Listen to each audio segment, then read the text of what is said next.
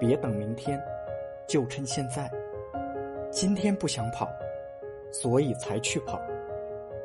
这句话一定要记在心里，好好收藏，用来随时提醒自己、鞭策自己。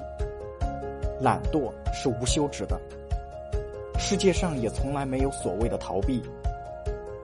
今天不想做的事，不去做的事，总有一天会以另外一种形式还回来的，而且会加倍偿还。所以，不要让摆烂和逃避问题成为你与自己和解的方式。如果打算努力，步入正轨，别等明天，就趁现在，加油！